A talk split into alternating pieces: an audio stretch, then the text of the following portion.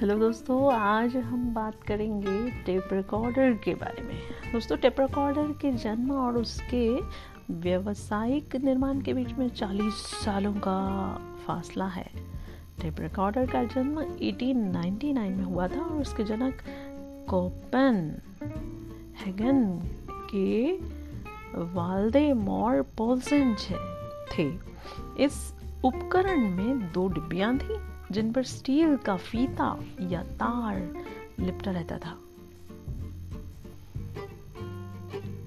इस फीते पर चुंबकीय गुणों वाले पदार्थ का लेप लगा रहता था और आवाज़ रिकॉर्ड करने के लिए दोस्तों माइक्रोफोन के सामने बोला जाता था।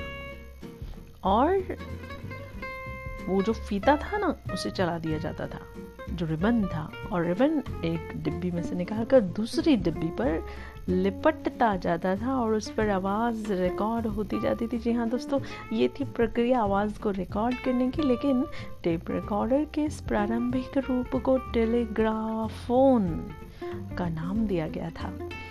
टेप रिकॉर्डर के साथ मुख्य समस्या, उस रिबन उस फीते की थी। स्टील के फीते पर आवाज़ ठीक से रिकॉर्ड नहीं हो पाती थी और इसीलिए 1929 में जर्मनी के आविष्कारक फ्यूमर, फ्लूमर ने चुंबकीय टेप का विकास किया और इसके बाद पीवीसी पॉलीविनल क्लोराइड की खोज ने टेप का निर्माण इस दिशा में मोड़ दिया और आप देख रहे हैं, क्रांति कैसे आई? पीवीसी की खोज के कारण ही दोस्तों टेप रिकॉर्डर का बड़े पैमाने पर निर्माण संभव हुआ और 1935 में जर्मनी में व्यावसायिक तौर पर टेप रिकॉर्डर का निर्माण हुआ और इन्हें मैग्नेटोफोन के नाम से पुकारा जाता था। इसके बाद टेप रिकॉर्डर में अनेकानेक सुधार हुए और आज ऐसे संवेदनशील टेप रिकॉर्डर्स दोस्तों मज़बूत हैं जो सांस की आवाज़ तक को रिकॉर्ड कर लेते हैं। तो मुझे ये ज़रूर विश्वास है कि आपको ये एपिसोड्स पसंद आ रहे होंगे और हाँ इस बार मैं आपको बता दूँ, नेक्स्ट एपिसोड में हम बात करेंगे टेलीफोन के बारे में। तो दोस्तों मिलते हैं। Take care.